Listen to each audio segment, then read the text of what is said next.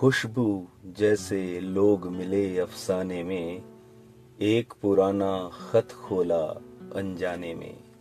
गुलजार साहब पद्म भूषण साहित्य अकादमी, दादा साहेब फालके Grammy award अपने नाम कर चुके गुलजार साहब ने सच में ही अपने नाम की तरह हिंदी, उर्दू साहित्य और सिनेमा जगत को अपनी कलम की महक से गुलो गुलजार किया है।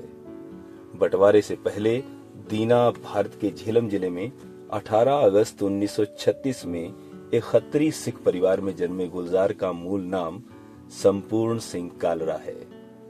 बचपन में स्कूल में ही टैगोर की अनुदित रचनाओं को पढ़ा, जिसे जीवन के अहम मोड़ों में से एक मोड़ बताते हैं। विभाजन त्रासदी ने परिवार बिखेरा तो मुंबई पहुँच गए। वहाँ शुरुआती दिनों में कई जगह पे पार्ट टाइम जॉब करते रहे और लिखने की शुरुआत गुलजार दीनवी नाम से की। और जैसे जैसे कलम की महक बिखरी, नाम भी सच में गुलजार हो उठा। साहित्य रेडियो मंच आज आपके लिए लेकर आया है गुलजार साहब की एक बेहद ही खूबसूरत गज़ल। चलिए कुछ अच्छा सुनते हैं। खुशबू जैसे लोग मिले अफसाने में एक पुराना खत खोला अनजाने में। शाम के साए बालिश्तों से नापे हैं। शाम के साए बालिश्तों से नापे हैं, चाँद ने कितनी देर लगा दी आने में।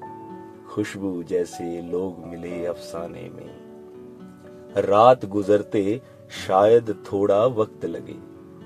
रात गुजरते शायद थोड़ा वक्त लगे, धूप उंडेलो थोड़ी सी पैमाने में एक पुराना खत खोला अनजाने में।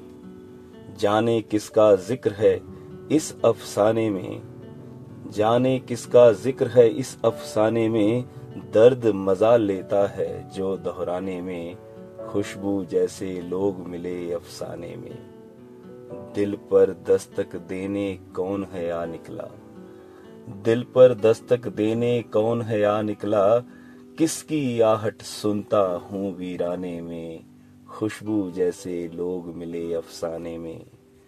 हम इस मोड़ से उठकर अगले मोड़ चले। हम इस मोड़ से उठकर अगले मोड़ चले, उनको शायद उम्र लगेगी आने में। खुशबू जैसे लोग मिले अफसाने में, एक पुराना खत खोला अनजाने में। बहुत बहुत शुक्रिया।